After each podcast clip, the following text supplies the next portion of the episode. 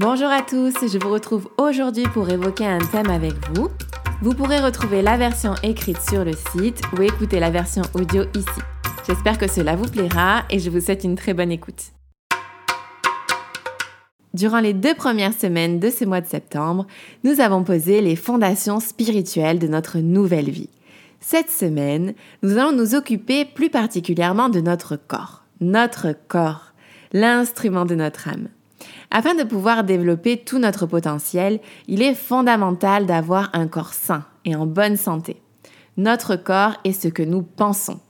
Un auteur a écrit « L'homme extérieur est l'image physique exacte de l'homme intérieur ». En clair, vous êtes physiquement ce que vous êtes à l'intérieur. Chacune de nos pensées vient s'incarner en nous et devient une partie de notre corps. Ainsi, les peurs, les doutes, la négativité vont venir se déposer dans nos cellules. Il y a quelque temps, je vous parlais en live sur Instagram de ma cellulite. J'étais en train de vous parler de la cellulite. En fait, je travaille régulièrement avec mon naturopathe et un jour, je lui ai expliqué que j'avais beau faire de l'exercice, j'avais beau bien manger, je mange hyper sainement, j'avais beau boire assez, etc. J'avais toujours de la cellulite sur les jambes. Impossible de m'en débarrasser. Alors du coup, j'attendais des astuces de naturopathe, quoi. Peut-être qu'il m'aurait proposé une plante magique dont je n'aurais encore jamais entendu parler et qui m'aurait miraculeusement aidée. Mais non. Il m'a dit, si tu as de la cellulite sur les jambes, c'est que tu es dans une réaction défensive vis-à-vis du monde. Tu es sur la défensive. Tu as peur, tu ne te sens pas en sécurité dans notre monde, tu ne te sens pas protégé, tu te comportes toujours en prévision d'un danger, tu as toujours peur que quelqu'un te fasse du mal et du coup, ton corps est en alerte. Et c'était tellement juste. Notre corps traduit physiquement ce que nous ressentons. Il vient donner une forme physique à nos émotions. Je vous conseillerai d'ailleurs également un livre juste après si jamais vous vous intéressez au lien entre morphologie et blessures émotionnelles. Générer de la colère, de la peur, du souci, de la haine vient intoxiquer notre corps. Cela vient intoxiquer notre sang. Et on se fait du mauvais sang. Ok. Alors, qu'est-ce qui nous attend cette semaine ? Focus sur l'alimentation. L'efficacité de notre corps est directement liée à ce que nous ingérons. Pour les yogis, les aliments que nous mangeons viennent donner forme à nos pensées. C'est la raison pour laquelle ils privilégient une alimentation ayant le plus d'effets positifs sur le corps et le moins d'effets négatifs sur l'environnement et les autres êtres de ce monde. Ainsi, l'alimentation yogique est végétarienne. Et c'est le premier des yamas qui vient fonder ce principe.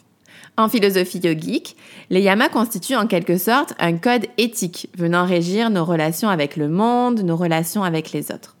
Et le premier des yamas est ahimsa, la non-violence.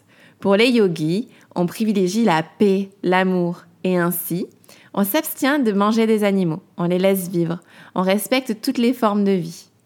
Les yogis considèrent que, comme les hommes, les animaux ont une conscience et des sentiments, et l'élevage et l'abattage sont cruels. Vous savez, bio ou non, les animaux passent tous par la même case abattoir. Et arrivés devant l'abattoir, dans leur camion, ils ne veulent plus descendre du camion. Ils savent ce qui leur attend, ils ne veulent pas mourir, ils sont absolument terrorisés. Les yogis refusent d'encourager cela. Ils respectent tous les êtres, humains ou animaux, avec lesquels nous partageons cette planète.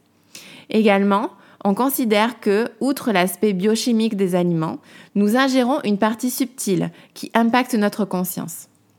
Ainsi, lorsqu'on mange de la viande, nous ingérons tout le stress et l'adrénaline ressentis par l'animal tout au long de sa vie et de toute manière au moment de sa mise à mort. Encore une fois, même si votre animal est certifié bio, c'est obligatoire légalement qu'il soit passé par la case abattoir. Ça n'existe pas une mort bio. Donc forcément, en mangeant cela, vous ingérez toute la détresse ressentie par l'animal. Et du coup, cela va devenir difficile de générer des pensées d'amour, d'harmonie, de paix et de joie. Pour terminer là-dessus, sachez qu'il existe une idée répandue consistant à croire que les végétariens manquent de protéines. C'est faux.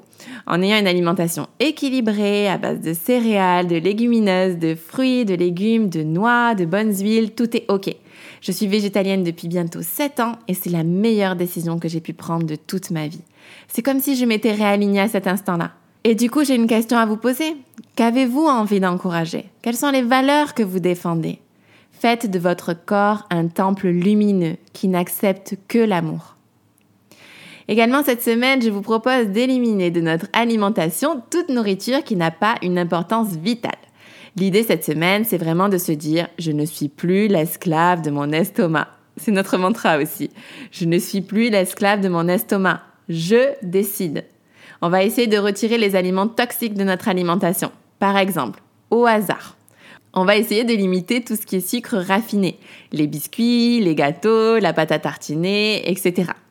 S'avaler une rangée de crunch noirs chaque jour, c'est inutile pour le corps et c'est même délétère. Cela fait 3 semaines que j'ai éliminé le crunch noir de ma vie. Alors, ok, ça a été chaud, mais je vous assure que ma peau me remercie. Parce que cela me donnait une belle petite acné. Et surtout, j'étais devenue totalement accro. Et c'est là qu'on se rend compte qu'on est en train de perdre le contrôle. C'est quand ce n'est plus le petit plaisir de temps en temps, mais que ça devient un besoin, qu'il nous le faut. Il y a une phrase que j'ai lue et qui m'a beaucoup plu qui disait « Celui qui n'arrive même pas à dominer sa gourmandise et son appétit, comment pourrait-il arriver à être maître de lui-même et de sa vie ?» C'est tellement juste. On se réapproprie sa vie petit à petit en faisant des petits pas. Et surtout, en agissant sur des petites choses qui nous paraissent totalement banales. Faire son lit le matin, ranger quand on a utilisé quelque chose, retirer un aliment dont on sait que ça ne nous fait pas du bien, etc., etc. Alors évidemment, ce que je vous dis, ce n'est pas de vous mettre au régime, ne me faites pas dire ce que je n'ai pas dit, mais de faire les meilleurs choix pour votre corps. Quels sont les meilleurs choix alimentaires que vous pouvez faire pour votre corps? Posez-vous la question. Si vous vous aimiez de tout votre cœur, que mangeriez-vous? Est-ce que vous mangeriez ce paquet de chips? Si vous vous aimiez, si vous vouliez le meilleur pour vous, si vous vous respectiez pleinement, que mangeriez-vous? Qu'est-ce que vous attraperiez en ouvrant votre frigo? Voilà la question qui peut également vous accompagner cette semaine.